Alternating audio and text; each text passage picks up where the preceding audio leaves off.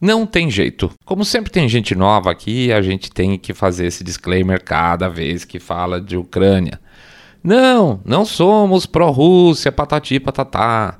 Acontece o seguinte: mídia da cobertura enviesada e o nosso papel aqui é falar o que a mídia não fala. Simples assim, disclaimer curto. A questão é que de tempos em tempos a gente vai ter que voltar nesse assunto porque, claro, ele indiretamente afeta a vida de todo mundo.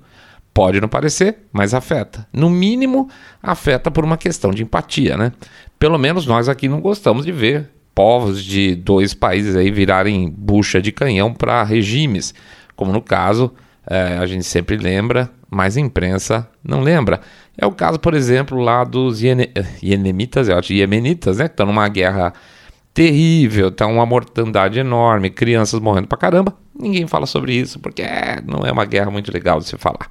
Enfim, é claro que é um evento importante, então nós vamos dar uma passada por ele novamente, apesar de ser um tema indigesto e daqui a pouco a gente volta.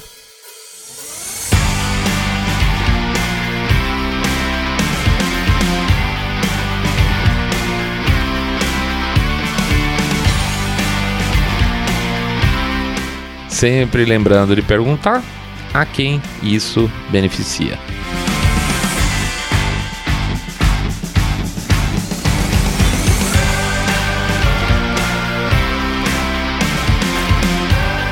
Saindo da bolha.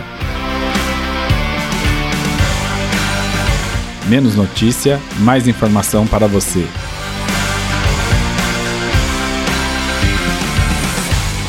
Como o título diz, a coisa vai piorar muito antes de melhorar. É o que tudo indica hoje em dia, né? E eu vou tentar justificar essa nossa bola de cristal aqui, que pode claramente, evidentemente, pode estourar na nossa cara, baseado em alguns fatos que aconteceram recentemente.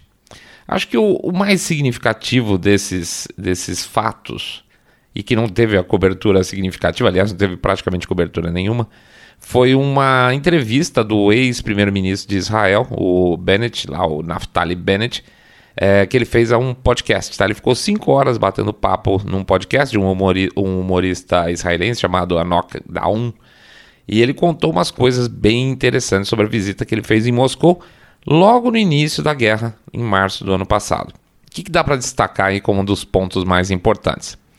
O primeiro ponto que eu acho fundamental, ele teria tido a garantia de Putin que ele que o Putin não teria como, como objetivo matar o Zelensky, tá? E o Zelensky estava realmente interessado e preocupado com essa informação. Tanto que conta o próprio Bennett nessa entrevista que ele estava voltando tinha acabado de sair da reunião, estava é, indo para o aeroporto no carro ainda, ele recebeu uma ligação do Zelensky perguntando como é que era, que, que tinha sido, como é que era. E ele falou que não, olha, ele teve garantia, deu garantia pessoal dele que o objetivo dele não é matar você. Ou seja, bombardear o seu palácio é, presidencial, por exemplo. E isso, de certa forma, corrobora um pouco aquilo que a gente vinha falando lá, mas bem lá atrás, inclusive com vídeo no YouTube, que a gente mostrava uns passeios meio patrióticos do Zelensky pelo centro da cidade à noite, lá em Kiev, e que a gente mostrava que esses passeios, na verdade, eram tela verde, tinham tela verde atrás, ele estava andando em algum lugar, que certamente então não seria Kiev, senão ele não precisaria ter botado, é, editado o filme para botar cenário com tela verde, né? É, e que ele estava então bem preocupado mesmo. E aí ele pediu um reforço, tem certeza, e o Bennett falou: não, não deu para ver que ele tá falando sério sim. Imediatamente ele voltou para Kiev, voltou para o Palácio Presidencial e fez um, discurso lá na mesona lá dele, já com roupinha de aquelas camisetinhas militar que ele usa, falando que não tinha medo, que ele era bababã, aquela coisa toda tal. Então ele ficou bem mais é, macho depois dessa garantia de que o, ele não estaria sendo um dos objetivos militar, é, militares da Rússia. Tá? Então, essa é uma história que sou bastante importante, tanto para a gente ver uh, como funcionam as coisas na verdade, quando você está fora de uh, photo-ops, como aquelas uh, filmagens falsas que eram feitas, como da importância que você tem de eventualmente você estar tá num país onde você não tem controle sobre o próprio espaço aéreo, né? qualquer coisa, manda um troço lá. Outro ponto que ele estava uh, conversando é o seguinte, lá no, no podcast, e que esse realmente, para mim, é, é muito forte, apesar de não ser totalmente estranho, mas é uma confirmação de um alto oficial, ou seja, um ex-primeiro-ministro israelense, que foi lá e falou abertamente isso, e o pessoal mocosou essa informação. Que ele disse que ele foi lá para iniciar uma conversação de paz entre ucranianos e russos, mas que ele teve que parar essas conversações por pressões de fora.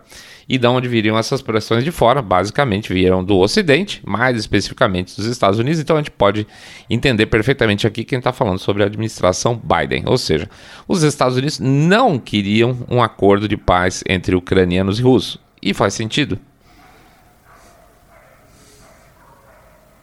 Se vocês ouviram o barulho aqui de fundo, é a Lana batendo boca com o cachorro chato do vizinho, tá? Bom, mas vamos em frente. É, onde que eu tava? Ah, sim.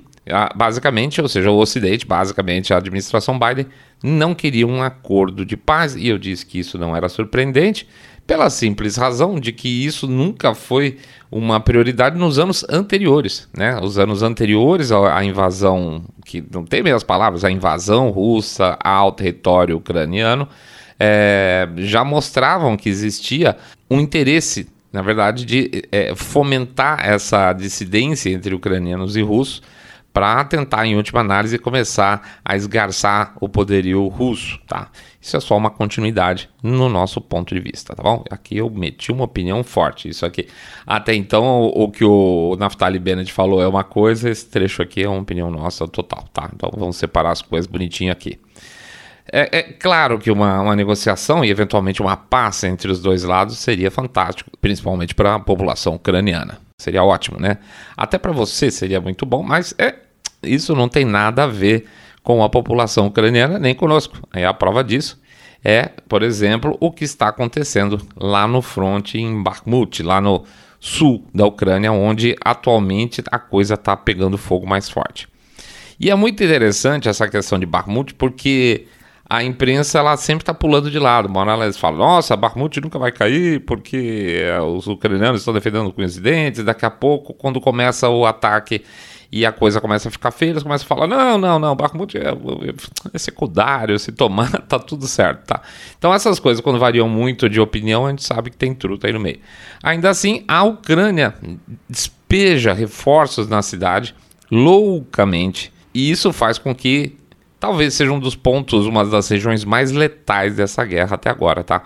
Aparentemente a ideia é construir uma linha de defesa por trás da região de Bakhmut e enquanto essas linhas não estão totalmente solidificadas, eles têm que ficar mandando reforço lá para o moedor de carne, né?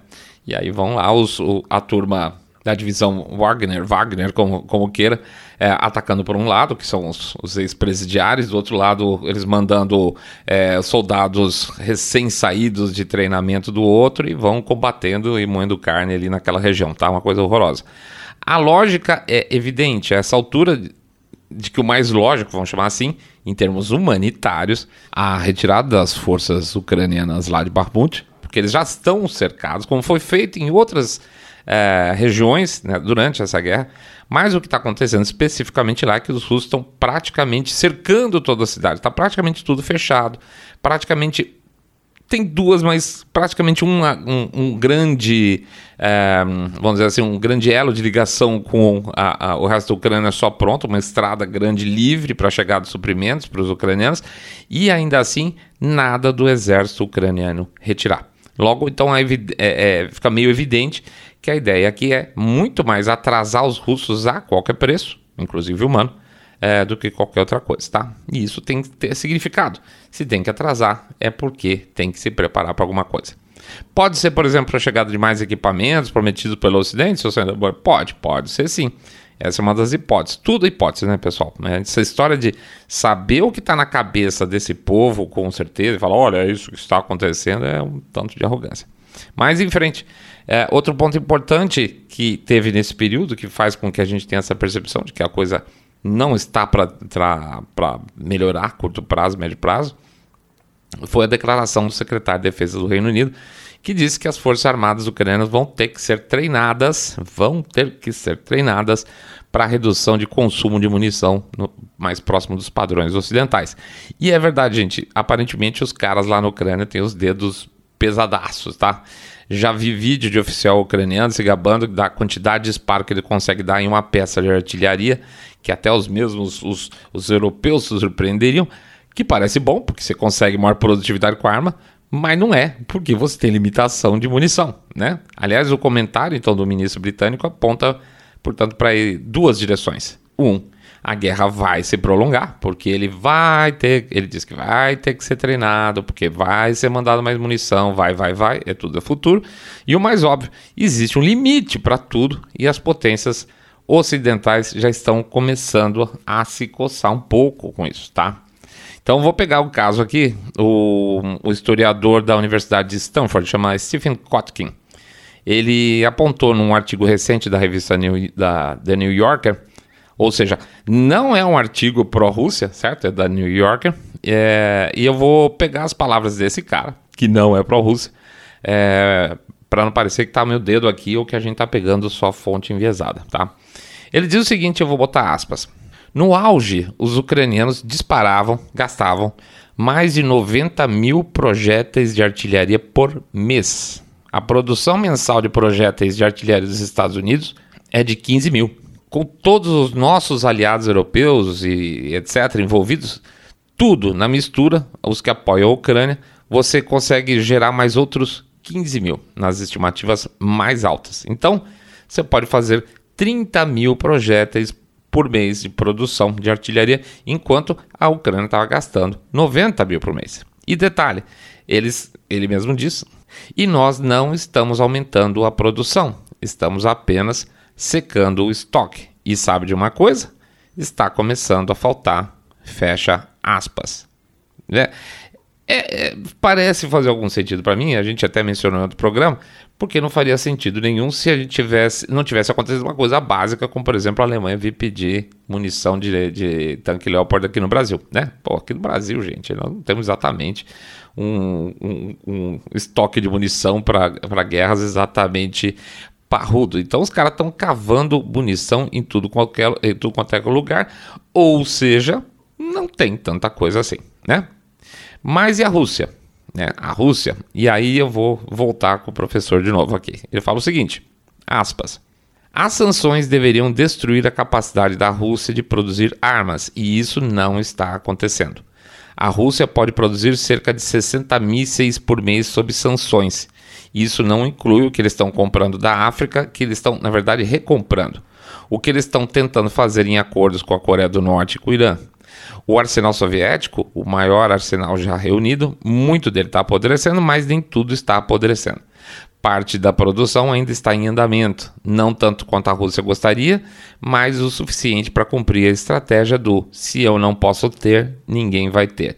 É, e aqui fecho aspas, e vale a pena relembrar de novo que ele não é definitivamente um cara pró-Rússia, muito, muito, muito pelo contrário, tá? O que, que ele chama de estratégias do se eu não posso ter, ninguém vai ter? Basicamente, o que o professor Rifkin fala é o seguinte: para ele, na visão dele, a ideia de que a, a Ucrânia está ganhando a guerra é um erro, porque ele compara como se fosse uma casa, tá? Uma casa com oito cômodos. É, e um bandido, vamos chamar assim, um assaltante, entrou e tomou dois dos seus cômodos e ele está destruindo os outros seis.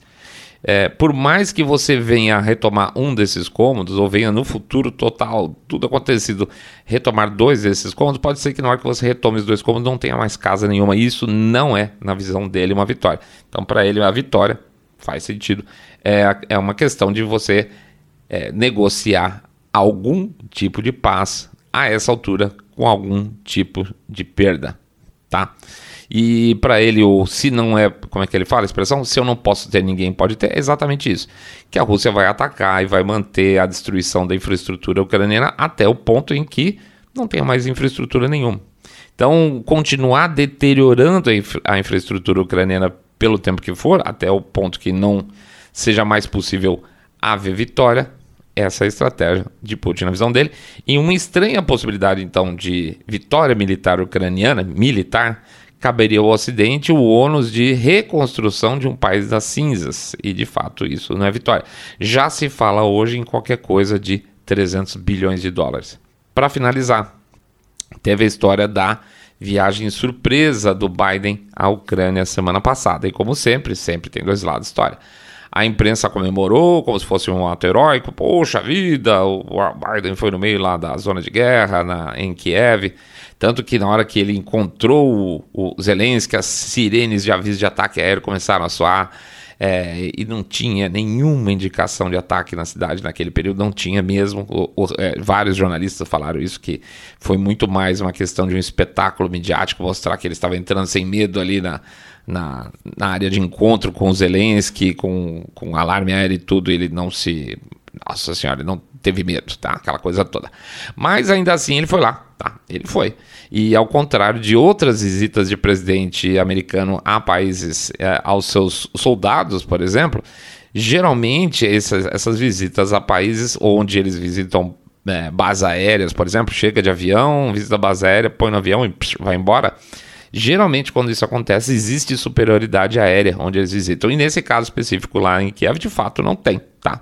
Então é uma boa historinha para a imprensa contar de coragem do presidente Biden, tá? Mas mas, mas, mas, e essa parte engraçada, o que acontece que foi vazado e depois confirmado pelo secretário de Estado Blinken é que uh, os Estados Unidos ligaram antes, algumas horas antes dessa visita a Kiev, para os russos, para avisar que o Biden iria para lá. Ou seja, o Biden só foi porque os russos garantiram a segurança dele.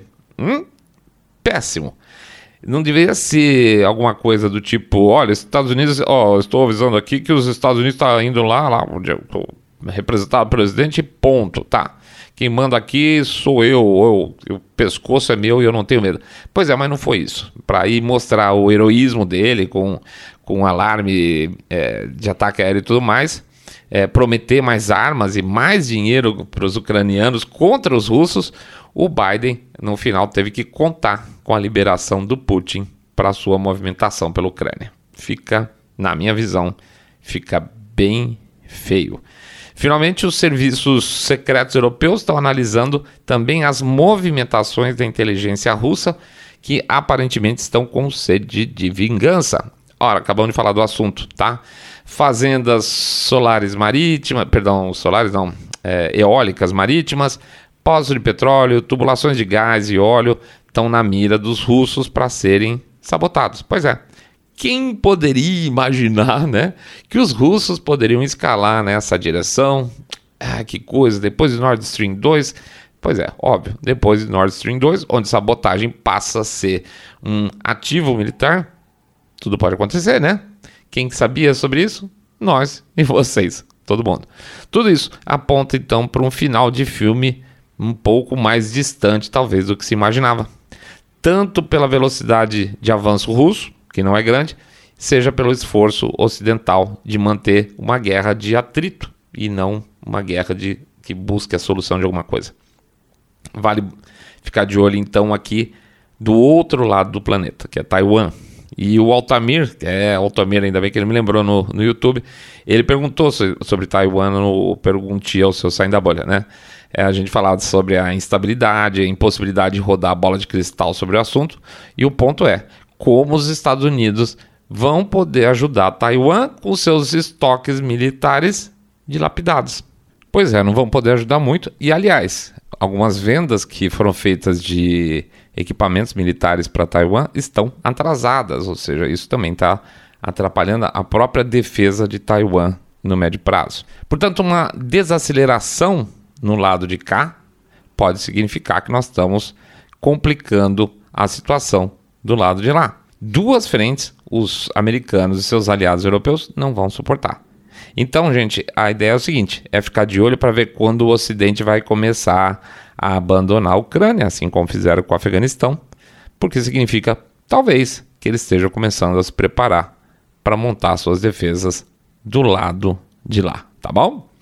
É isso aí, pessoal. A gente agradece a presença de todo mundo. Pede para passar lá no nosso site www.saindabolha.com.br, clicar no botão follow ou seguir a gente pelo Spotify, Podcast Dict, Google Podcast, Apple Podcast, ou seguir a gente lá no YouTube, né? E também fazer o dar o clicar lá no sininho, no like, fazer um comentário ou seguir a gente no Rumble. Por favor, a gente pede também para dar um share desse episódio e fazer o famoso boca a boca sarado, contando para seus amigos que vocês estão acompanhando um podcast cabeça direita limpinho supimpa que detesta, abomina o politicamente correto. Pede também, por favor, para considerar de coração uma doação no nosso Pix, tá? O nosso Pix, o código fica nas redes sociais, cada postagem que a gente faz de episódio, ou no QR Code que fica lá no YouTube, tá? Pode ser 1, 2, 5, 10, 10 milhões de reais, pingado não é seco, ou um real por episódio, que um real por episódio ajuda pra caramba. Para quem prefere de outra maneira, também tem o Apoia-se, tá? No Apoia-se vocês entram lá no site apoia.se barra saindo da bolha, apoia.se barra saindo da bolha, e aí lá vocês podem fazer um planinho de doação constante, todo mês cai lá no cartão de crédito de vocês, tá? Fica mais fácil, porque não precisa ficar lembrando, ah, será que eu já fiz o Pix saindo da bolha? Tá lá, já fica resolvido, vocês podem deixar essa parada de lado que mais? A gente ia terminar no dia 20 lá o, o preço promocional do e-book novo, o Trelendo Notícias Conspiratórias. Deu um monte de embrolho aqui, a gente ficou cansado pra caramba, tenho que confessar, porque daí tem que mexer todo o site e acabou ficando. A gente vai ficar aí até o final da semana. Então, para quem quiser pegar ainda preço baixo do uh, desse e-book e na promoção que a gente está fazendo junto com o outro livro, o Aprenda a Trailer Notícias, Aproveita esses últimos dias aí, tá? É, entre sábado e domingo, no máximo, a gente tá tirando uh, esses descontos no ar e aí vai ficar o, o, a loja tradicional mesmo, com valor tradicional. Então, o endereço é teoria www, né? teoriaconspiratória.com.br www.teoriaconspiratória.com.br que mais? Acabou? Eu acho que acabou. É isso aí. Então, Estamos chegando no fim de semana. Bom descanso para todo mundo. Desculpa a mancada, tá? A gente, não conseguiu realmente gravar durante a semana, que a gente tava num bagaço fantástico. Mas voltamos aí a nossa toada com três episódios por semana daqui para frente, tá bom? Grande abraço para todo mundo. Espero que descansem bastante. Renovem-se do carnaval. Tudo de bom. Fiquem todos muito, muito, mas super, super bem.